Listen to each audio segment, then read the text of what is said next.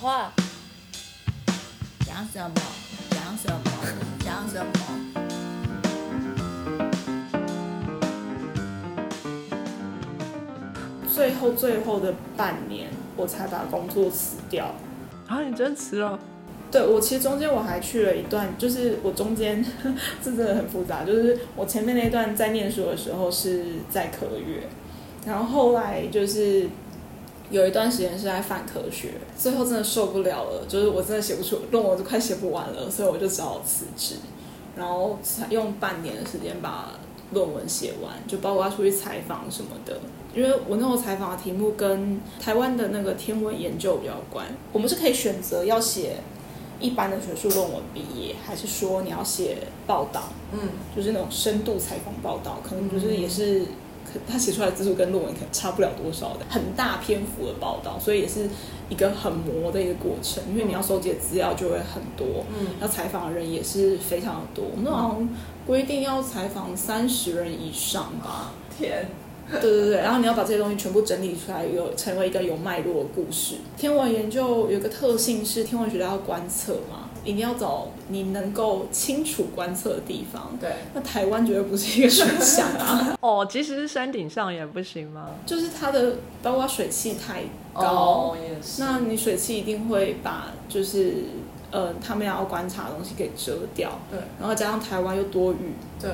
山上特别，真的，所以根本就不是一个好的观测点。嗯，所以他们其实很多的天文望远镜是跟国外合作，然后是架在国嗯外哦的。所以我那时候为了追逐他们在国外建设这些天文望远镜，我真的是跑国外，就是跑国外采访这样子。是大部分在美国吧？哦主要是夏威夷，夏威夷也是个岛，为什么它水汽？它的整个海拔到超过四千，它上面是非常的干燥的，嗯，但它也是个冬天会下雪的地方，很神秘。就是，但那个地方真的是现在全球非常非常多台的望远镜都是架在那里，嗯所以算是一个观星的圣地。嗯甚至也是当地的原住民的一个圣地，因为那地方就是他们的圣山。嗯，这样，嗯， OK，对啊，包括其实那时候也跑墨西哥。感觉不错哦，但是你都不能 enjoy，对不对？你要采访，对，就是真的是一个人背着器材，因为我是文字采访，我不用背摄影机，我已经觉得很不错了。嗯但是还是要背，就是大台的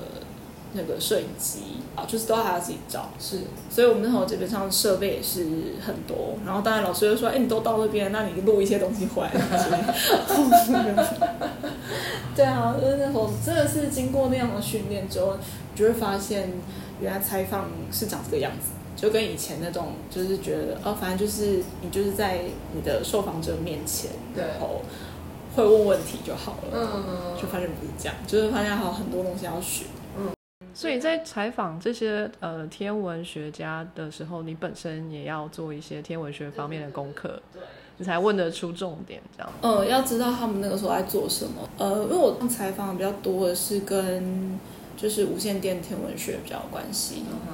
对，那他们就不是我们一般讲的可见光，无线电波，它需要经过一些转换，才有办法嗯变成我们比较能看得到的图，不像是我们可能现在大家去关心，就是用望远镜、小型小型望远镜看到那个是可见光。嗯，那呃，可见光在台湾还是有人在做，但是我说主要追那些科学家比较是做无线电波的。嗯那就要知道说，哎，无线电波它有什么样的特性？为什么他们要把天文台加在这些地方？因为它无线电波就是非常怕水汽，它其实会有一个那个盘子嘛，嗯嗯嗯然后它去接收讯息，对然后讯息经过这个它的接收器之后，它中间会有一些转换之后，才会把数据导出来。嗯对，它其实跟马上眼睛可以看到是两回事。嗯台湾的天文学家那时候在做，呃，主要就是中研院天文所那那一群。世界各地其实有非常多的无线电波望远镜，那为什么他们还要自己去建造一个无线电波望远镜？原因是因为如果你只是去使用，那你就有点像是去登记，你知道吗？然后对大家抽签，就是凭哦，计要划。跟人家排时间，然后排时间这对样子。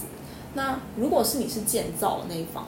有出资有出力的话，你是不是会有一些保证的时数？对，那这样的话就不一样了，嗯而且你可以去调整你要就是的，就是那个模式。嗯然后在设计的时候，你就可以往你们比较想要发展的那个方向去做。那嗯啊可能刚开始跟美国合作啦，后来其实陆续陆陆续续，其实发现台湾有非常多这样子的能量，嗯只是需要人去推动，把这些厂商的力量集合起来，嗯然后才有办法变成就是最后的所以是台湾自己做，对， ，Oh 台湾 my god，可以做。太厉害了。就是很难想象，所以我那时候其实就是在跟着他们去了解，说，哎，原来其实有一群人是努力在推动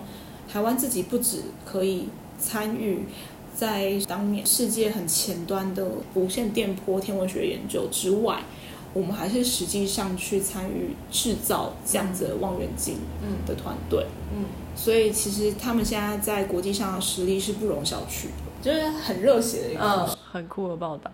那这样你等于硕士毕业之后又是失业的状态吗？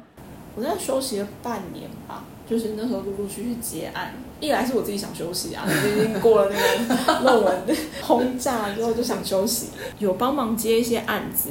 就可能就是呃以前合合作过的一些对象，可能就会帮我，就会找我去可能做一些采访啊，或是写一些文章，小赚一点钱，但是就是大多都是在大家耍废吧。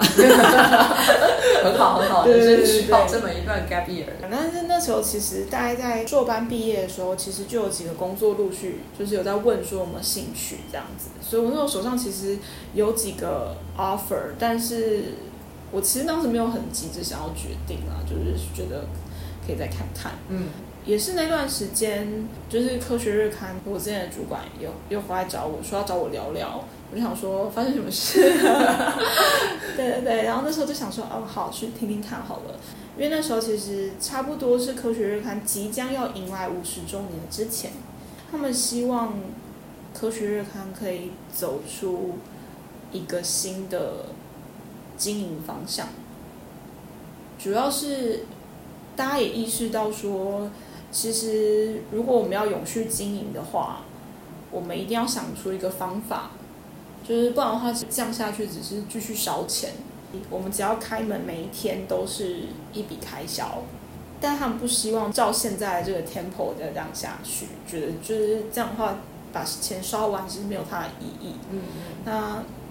他们需要一个比较知道科学月刊的历史，然后又有对未来有想法的人，就是回来，嗯就是这个工作就不再是只是单纯编辑的工作，而是他需要去规划一个公司未来的方向。然后需要去找出一条新的路，不管说它是不是只是单纯延长科学日刊经营的寿命，或者是说它甚至可以开拓一条完全不同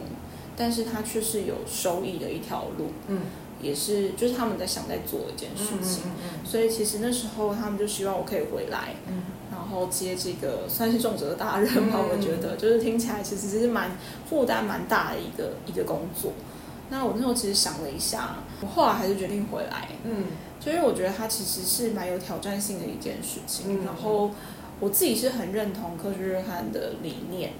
然后我也知道说，面对这样的时代，旧的科学日刊其实已经跟不上了。那我们一定要有一些新的一些作为，才有办法让科学日刊这个品牌再擦亮。嗯因为现在很多人真的不知道有科学日刊这个杂志，嗯应该说科学类的杂志，其实在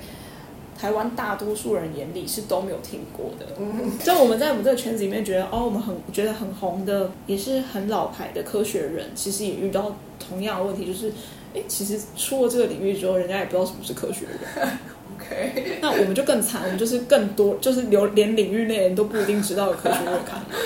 那当然就是回来，就是第一件事情就是要让更多人在知道科学月刊，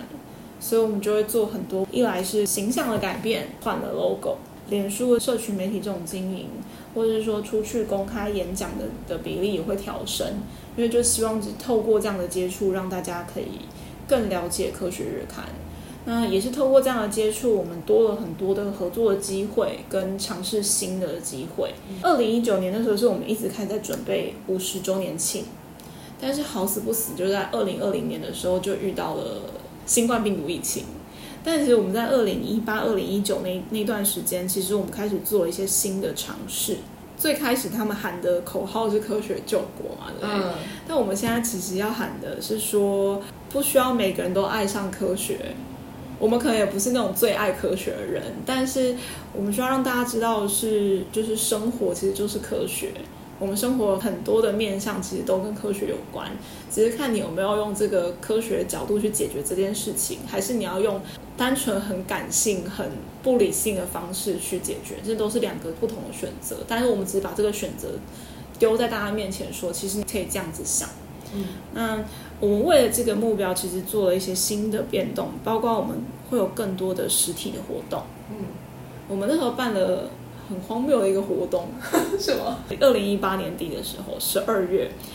我们办了一场大人专属的活动，就是精酿啤酒工作坊。哦，不错不错。然后那一天我们的设计是，我们旁边就有酒吧，嗯，就是你真的在这个活动的期间内，你都可以自己到酒吧去拿酒。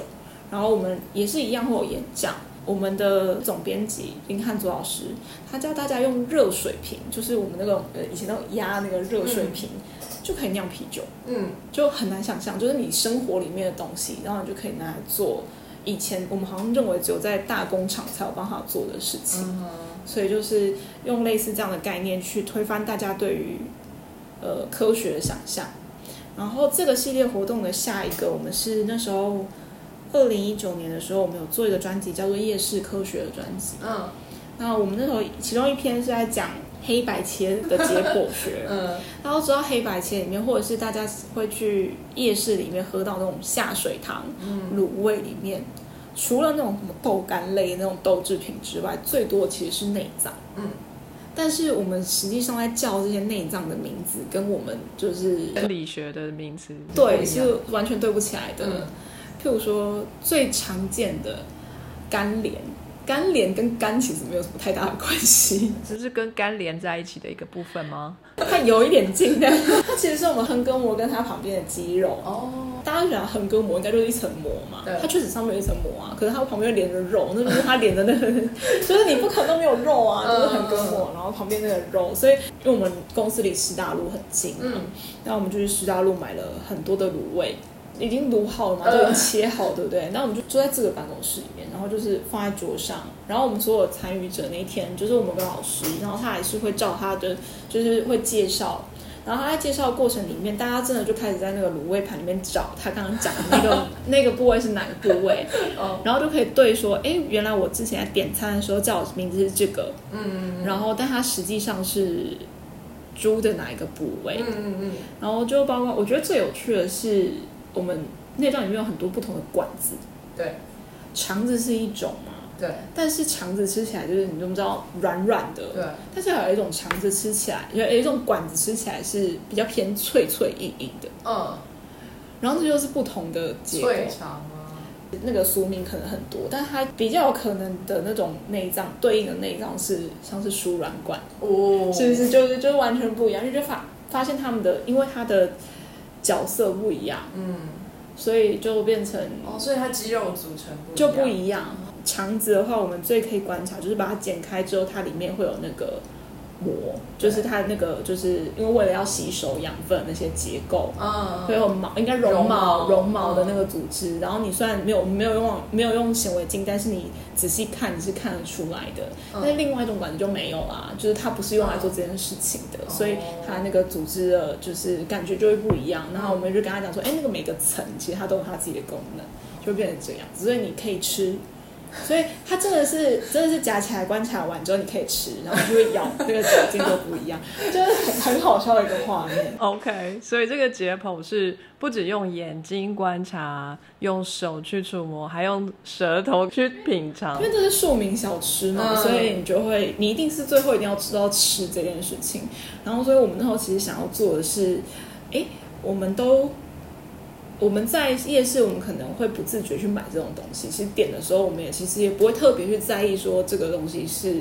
什么。嗯。然后，或者是你喝下水汤的时候，里面有这么多料，你也不会去把它全部分区分出来，说我现在吃的是肝还是心还是皮之类的，嗯不太会。嗯但是在这个场合，你就变得你可以用一个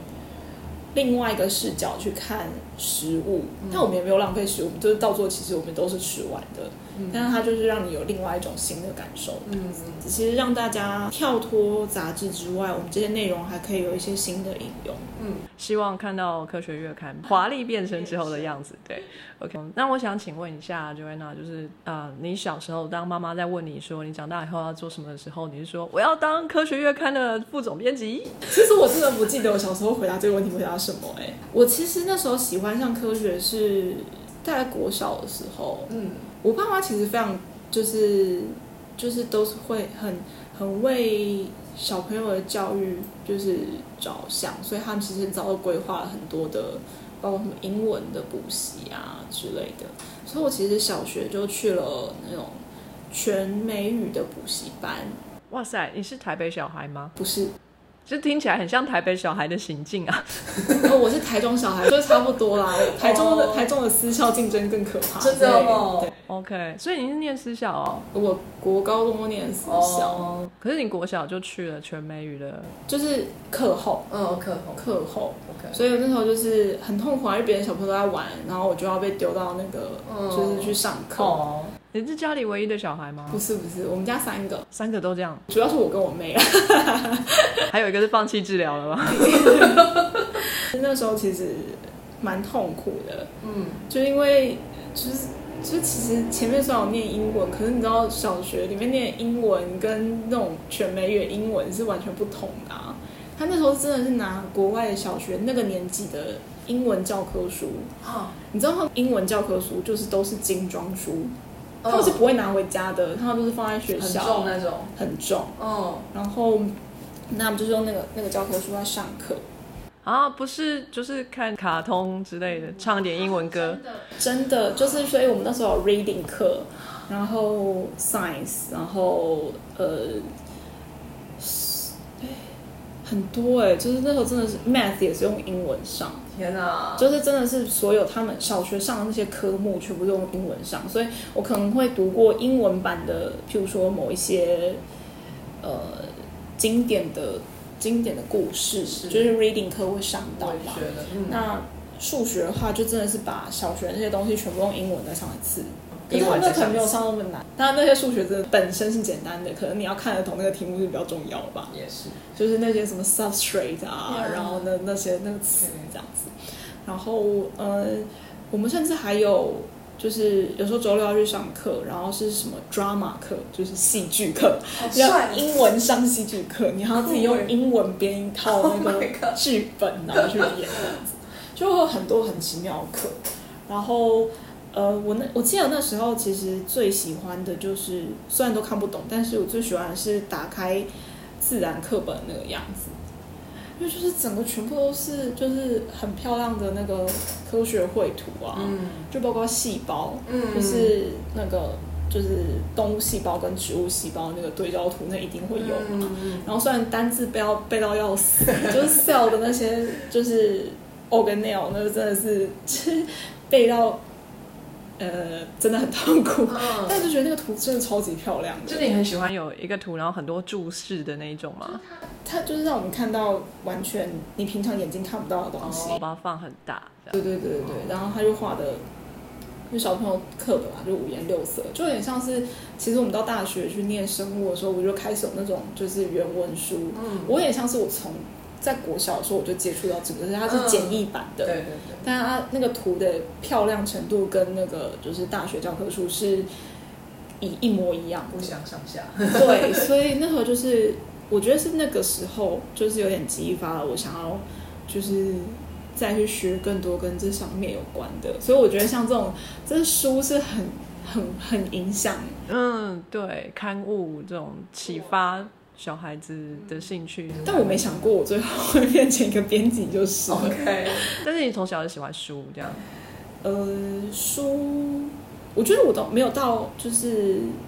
很喜欢，就那种很爱书成痴那种，没有没有没有到那种程度。嗯，就是以前就算是以前看的书，说真的也比较偏小说类的。哦，对，其实 OK 我呃，像像我国小就是追《哈利波特》那个年代啊， OK，我真的是就是《哈利波特》一上市，就是我连英文版都去 买，因为英文版比较早上市。后来追到最后，就是六七级的那时候，我真是英文版都出来就买，而且而且买英文书，我妈一定不会反对哦嘛，就是对，你知道买中文书，大家还觉得哦，你买那个什么就是小说什么之类的，嗯可是英文她就说哦，可以可以可以之真类的的。 OK，她真的会是第一天，就是上市第一天都帮我抢到，而且英文版抢人没那么现在都要预购吧？那时候就是中文版强人比较多，嗯英文版其实就是出来的还就是还好， OK，就是你只要真的是，所以我那时候可能就是花一个周末，再多一点，我就可以把那本书 K 完，为了知道结局，天哪太强了啊为了知道结局之类的，太强太强了，就是狂看，那你英文超好 的哎、就那个时间吧。对，里面的咒语这么多，但那时候就会就是会知道要跳过什么东西， 看不懂就点点跳的。 OK，所以你就觉得你的兴趣是在生物科嘛？但是你也很喜欢小说，所以其实文跟理你是都很平衡的一个人这。样讲，我的国中老师，因为国中不用分组嘛，我国中老师一直觉得我会念文文组，嗯就是我国文老师是个数学老师，嗯就是导师，他是数学老师。那时候我高中选完组之后去找他，然后他就说你选了理组，我说对啊，然后他就说我一直以为你会选文组哎、 因为他就觉得可能我英文不错，然后国文就是就是作文那方面也还蛮 OK 的，然后他就一直觉得我应该是个会选文组的人，嗯，然后没想到去选了理组还是第三类这样子。嗯， 我说可老师，我是最喜欢的就是生物。所以在你心里，其实生物还是 first priority 吗？对，那时候其实真的是为了生物的填理组，不然的话，其实我的数学没有很，数学没有很好，物理嗯，所以生物一直驱动着你，然后从高中，然后大学就是选生命科学系，对，所以你就是非常广泛的喜欢生物。生命科学系其实没有细分，就说你是什么植物啊，或动物啊，或微生物啊之类的。 我我高中还是那个生物研究社，然然后哦那后时候就开始会，因为我们都要准备社课嘛，所以就会会去接触比较多不同的东西，嗯然后那时候其实就对，包括我当时不知道那个叫分子生物学，但是就是对那种 DNA 啊，然后相关的这种是有兴趣的，嗯但是那时候知道的很少，嗯，真的是就是就是算是拼拼凑凑啊，然后也没有说很系统性的自学，我觉得在那个时候不太可能，因为嗯高中的课业就已经对有点很重重了。嗯然后，但是我那时候确实是高三要考大学的时候，所有目标都放在生科上面。你那时候是联考吗？没有没有，那时候就是已经是学测学跟测跟那个就是职考职考，嗯所以我那时候学测没考好，也不算是到很差的成绩，就是我想要的学校都上不了。嗯在那个年代，就是生科大概就是落在医牙的后面，嗯就是所有的医学系、牙医系。嗯我们那时候跟药学差不多啦，就是可能药学有时候甚至还比较比我们后面一点点，嗯，就是但现在完全不大变这样真。的哦，现在生科已经到很后面了。真的，对，就是觉好得哦很惨。但我们那时候就是真的是，你真的要成绩蛮好的，嗯你才有办法填到生科。嗯哼，就是至少你是你的成绩已经已经很接近一牙了，嗯所以那时候真的要很拼。那我那时候刚好学测就是我忘记什么东西考差，反正就是总之就是没有上任何的学校。但我觉得那个时候也还好，就觉得说好，那反正我就拼职考。我那时候为了拼职考，我就直接去住在学校，我就跟我妈说我要住学校这样子。哦就是拼最后那段时间。然后我记得我的那个书桌上，因为我们就每个人还是在阅览室有一个书桌嘛，嗯然后那个书桌上就会贴我的目标，因为我们那时候就是、老师会跟你说，你自己要有一个比较清楚的目标，你知道知道要怎么努力。嗯哼，然后那唯一一个目标就是贴在那边，我到现在还记得，就是阳明生科。哦就是很明确的目标，然后我连就是他前一年的那个最低录取的那个分数都写在上面，因为我不是都会去查说前一年大概你要考到多少，你才有办法上，嗯就哼，是这样就那一张纸这样子。你怎么确定是杨明？好像是因为那时候刚好有一个同学，他那时候就说他好像刚好有个机会要去阳明，就是有人要带他们去看，然后他就问我说有没有兴趣，他他知道我想念神科，我就跟他去看。这样他那时候其实也是做一些功课啦，就包括每个生科其实的方向会有一点差异，哦，对啊，譬如说像台大生科是动物系跟植物系合并的，嗯那呃，台大生技的方向又跟台大生科的方向不一样，对或者是清大跟阳明，或是各种不同学各个不同学校，它的生科面向都不太一样。是然后如果真的要分身的话，阳明那时候也是主力在分身这一块的生科系，所以我那时候也是因为就是前面有这些稍微有一些调查，然后就才决定说要以阳明为目标。就这些调查是你主动去做的调查，还是学校有提供你这样子的 information？我们那时候因为都要写，就是包括学校会弄一些什么模拟面试啊，什么什么之类的，然后他就会让你就是你要你要自己有几个目标，你要去推哪个学校或什么的嘛。嗯然后我那时候其实就是为了这个，就是有去查资料这样子。哦，所以是你自己你自己主动去找的资对，因料为。学校不太可能每个学生都给你就是不同你要什么的资料，嗯你就要自己去找，或者是说辅导室会有一些档案啊或什么之类的。那你怎么样去知道说这个学校的生科系主力是在哪一方面？是看那边的老师他们的专场吗？对，好，我记得是看专场，然后再加上再加上其实之前的那种就是。网络上有一些资料，他会大概跟你说，就是如果你是想考生科系的，他有一些分析嘛，就是可能过来人的一些分析，嗯然后我们要去看那些的东西。我不知道你这个年代大家是看什么，有 PTT 吗？还是 d c a r 那时候没有迪卡，PPT 有，但那时候还不太会用，哦所以那时候还就高是中我觉吗得进进大学才比较会用。 ，OK OK，然后那时候到底网络上查了什么，我其实现在也想不起来了。哎、我比较好奇，你说你念的是私立的学校，对那这个社团活动仍然是很活跃的吗？对，哦，我们那时候是因为中部的学校嘛，我那时候是生研社的社长，哦，所以敬那佩时敬候佩，因为我们是女校，呃，中部几个学校基本上都会有一些像是联用以社团为名的联谊活动，那我们会一起合办一些社课，嗯，啊，基本上那时候就我们就会开始去跟不同学校合作，嗯，然后当然就是会包括一些就是给办给学弟妹的那种活动啊，像是挖婆啊，一定有的嘛，就是青蛙解剖这一定有，然后还有些就包括是共同惩罚啦，就是我们就要就是共同展出一些我们自己的研究成果什么之类的，嗯大概就会是像这样，嗯算很活跃啦。然后我们那时候曾经也有就是包车上来中研院开放日，哦，有这个啊，嗯，就是当每每年中研院开放日不是都非常多的学生嘛，哦，然后也有很多游览车，然哦，后其实我们就在高中的时候就跟其他学校一起合包游览车，然后上来，然后参观一天，然后再回去这样子。像这样子的开放日是在大考之前还是之后啊？开放日好像都在十诶十月底吧，十月底，然后嗯它就只有一天嘛，就是他们到那时候，我有点忘记，应该是差不多那个时候。还蛮有趣的。我那个年代没有啦，嗯对，但因为在国外的学校都有这种 open day，对啊，可是通常是就是给就还没有决定要选哪个学校哪个学系，但是已经考完大考的学生。哦，可是因为毕竟中研院它不是就是搭那个，嗯，就是可能讲的会比较像是那种台大杜鹃花节啊、嗯那种，然后但我们那时候是真的是，呃，因为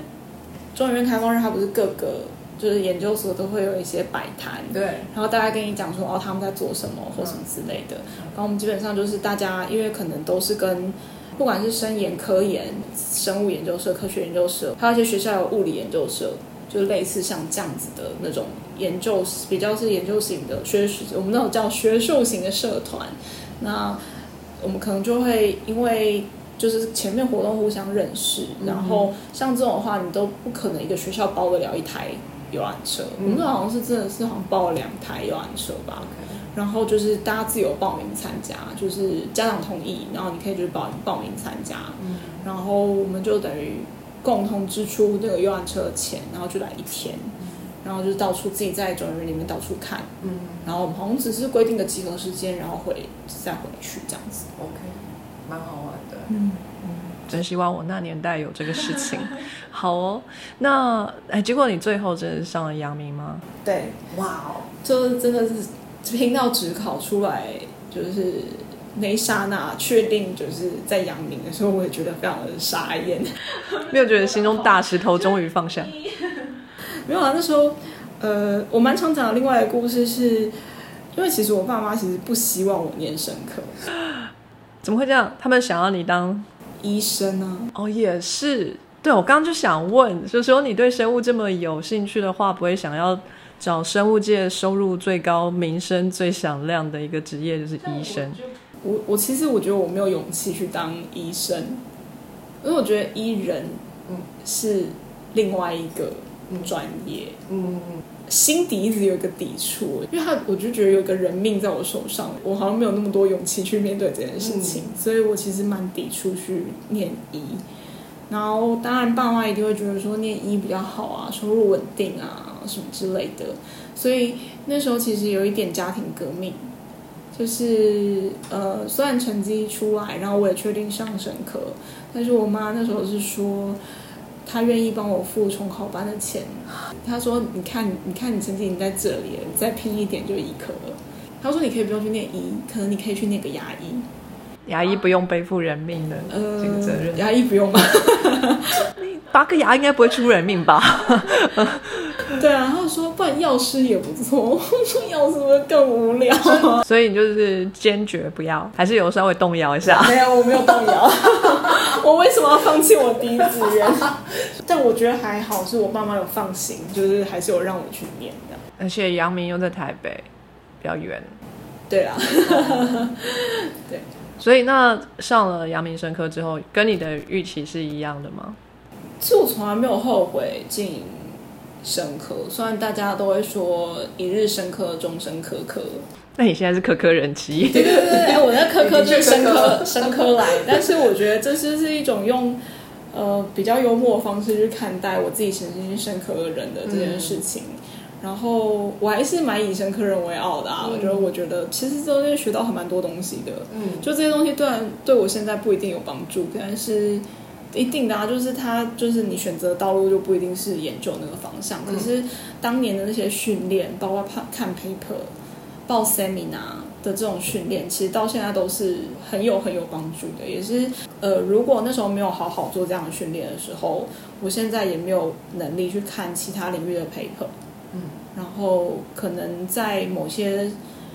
呃，因为你真的要曾经在这个领域待过，你在科学媒体上面其实是比较容易知道怎么跟这些老师沟通，也比较知道说，哎，这个圈子内的各种的事情。嗯，你如果完全没有待过，你真的会觉得怎么会是这个样子，嗯或者是看个 paper 觉得跟登登天一样，这样就 觉得那是天书吧之类对的。但我们就是看过，就知道说，哎，你大概要抓个几个重点，你就知道这篇大概在讲什么。 ，OK，虽然说不是完全的可以懂，因为毕竟真的都是一个新的突破啊，那个真的不是我们完全可以懂。可是你至少有个基本的概念的时候，你就会比较容易知道说，哦，这个大概是什么样的方向，或者是我大概知道这个粗浅的面向之后，我应该去问谁，我可以有更清楚的资讯。嗯嗯，这是那时候训练带来的。然后虽然说念那些也是有时候会觉得很痛苦啊，就是念生化啦， 哦，那真的是对，不是什么东西都很擅长，但是嗯我觉得我大学过得还蛮开心的， 只有学术上的开心吗？都有吧，其实 OK 哎，阳明的课业很重吗？蛮重的，对啊，当然应该没什么时间玩吧，还是还然后是哦还是照玩，照完啊，嗯 社团还是照玩。 OK。所以你大学也去社团玩，嗯，我的大学是手语社，手语社太帅了。应该是新生训练的时候看到手语社的表演被吸引了吧哎，对，说真的，他们那个手语唱歌是不是就跟跳舞一样？呃还有戏剧啊，嗯就是戏剧，然后舞蹈，然后好像要多学一个语言，确啊实也是。超厉害的。应该说真的是多了一个技能，虽然说现在不一定用，就还是蛮粗浅的一些名词，就是那词汇是可以别出来，但是你要真的很能够跟呃听障人士沟通，我们还有一段，我觉得那时候真的是好玩。对，那时候我也看学长姐他们用手语唱歌，很漂亮，差一点就要去了，就 就差那么一点。OK，酷、所以大学生活也是非常多彩多姿。对，阳明大学有新闻系吗？没有，我们全部都是声音相关的对啊，那为什么你大四可以修得到那一些？通识课会开啊，现在学校通识都要要求你要往各个面向。其实阳明还是有人社院，就是人文社科。对对对对对，嗯那他们可能就有一些包括在研究比较偏哲学啊那一块嗯老师。那呃，通识中心那边还是会被要求要开不同领域的课，嗯所以其实课程是虽然说不能跟大学校比，因为阳明在还没 合校之前就是个超级小学校，呃，就 OK 是然后老师们真的都很生意，嗯然后学校人数、教室人数也都很少。那时候我们有台联大系统，四个学校跨校的联盟，那这个联盟就可以一起开课，那这样就会弥补单一学校在科目上面的不足。这样你们还要跑去中央上课？没有没有，我们就是远距啊，哦，他只要远距开课就好了。嗯，对，那这样的话就会蛮方便的。我嗯们也一样是坐在阳明的教室里面，但是我们可以上其他学校老师的课。嗯了解。哎，那你现在就是对于这个并校的这个感觉是什么？ 其实身为校友，我觉得没有什么好发表感想的，因为我觉得 对啊，我觉得没有差啊，就是我自己都已经不在那个学校里面，我不知道校友们在生气什么。就只是名字不太好听而已。就你没办法，你就是要妥协啊，这边两双边都在妥协，不是吗？对，也是啦，对，你在大学毕业之后，刚才就是说过了后来的这个发展嘛。那不晓得就是你现在对于未来的期望是什么？就是继续发展科学月刊吗？还是你有还有其他想要做的事情？后来在回科学月刊之后，做的事情其实已经超出一个编辑要做的事情，所以，呃，现在在这个位置，我等于我要每天要学的东西又跟以前都不一样，你会不会又去念一个硕士班？应该是不会啦 MBA 我之类觉得那个的。真的就是现在已经没有这个力气了。 我觉得在媒体工作，或者是就是在不同工作里面，唯一不变的就是要一直学新的东西，特别是现在变迁这么快的时候，所以我现在的位置就是真的是是在学跟以前完全不同的的领域。那现在基本上也不太可能再回去学校念书，所以就真的是要自己学跟多问吧。那目前的目标呢，就是找出媒体经营的各种不同的可能性，嗯，然后去做很多不同的尝试，然后逼自己不要再陷入停滞期。嗯就是我觉得好像没有时间再再陷入停滞，就是你要一直往前冲，嗯就是包括在管理方面，就是这是我们以前从来没有想过的。虽然说我可能就是一直都有在担任，比如说像社团社长啊，像这种角色，但是我觉得真的到要管理一个公司，以前这种经验是有一些东西可以用的，但是他需要学习更多，再花需要花更多心力在这上面。那我们节目最后呢，都会问我们来受访的来宾一个问题，就是如果今天呢有一个非常迷惘的研究生，然后来问你，就说呃。我虽然念着研究所，可是我也不知道毕业之后可以干什么。那可能，呃，也不知道是不是应该要朝学术发展，还是我要去业界呢？业界又有哪些工作？感觉裹足不前，没有办法做决定。那这时候他如果来想要请问一点建议的话，你会怎么跟他说呢？其实我好像这几年回答过不少次这个问题，真的哦，通常会来问我，就是可能他对于科学传播有觉得有兴趣，但是他又不知道这个地方在做什么。然后我觉得最好的方式就是，你如果真的觉得有兴趣，你就是尽一切可能去想办法了解，不管是查资料，或者是你是真的就是鼓起勇气去做一个访问，或者是参访。或者是你就真的去当实习生，是你真的要尝试过，你才知道这个东西适不适合你。嗯但是你一旦下了决定，就比如说你决定决定选学术界，决定走业界，或者是决定怎么样，你就不要再后悔了。 就是虽然说人生很长，但是我们其实没有那么多时间可以后悔。嗯但是这条路上一定会有很多跌跌撞撞，你就要看你有没有时间再回去再重新试一次。嗯你想要另外，就是你觉得另外选项说不定更好。嗯所以，呃，我觉得大家在下决定之前，该做到的功课是一定要做的。嗯那既然下了决定，就好好冲上去，就是好好努力。嗯有时候你现在觉得好像看起来什么都不满意，只是你还没有拿到那样的能力、那个技能，或者是你还没有找到这个领域生存下来的方式。嗯但说不定这一关闯过之后，你就到了。嗯，嗯，很好的建言。互勉之这样。不免 之，嗯大家加油！好，那今天非常谢谢科科人妻的时间，那我们节目差不多到这边，那就跟大家说声再见喽，拜拜。拜拜。非常感谢各位听众的收听和支持，特别要感谢各位赏杯咖啡的朋友，在 First Story 上的 Costy Lover、Jean 以及匿名赞助者 Patreon 上的一圈 Wu Newton、Catherine、Evan Wang、Eddie Fu、一圈 Wu、Elliot Barrett、Adam Joe、Ernest、Nikki Hu 以及 Howard Su。Sky in the World 在各大 Podcast 平台都能收听得到，Anchor、Sound、Spotify、Apple Podcasts、KKBox 都能搜寻得到 Sky in the World 的节目。另外，Sky in the World 也会在脸书页面以及 Instagram 上分享科学家的八卦、科学新知，还有编辑们的日常给大家。有任何问题以及意见，都可以在各大平台上留言，让我们知道，我们将竭尽全力为您寻找答案。欢迎追踪分享 Sky in the World，让更多人知道有趣的科学哦。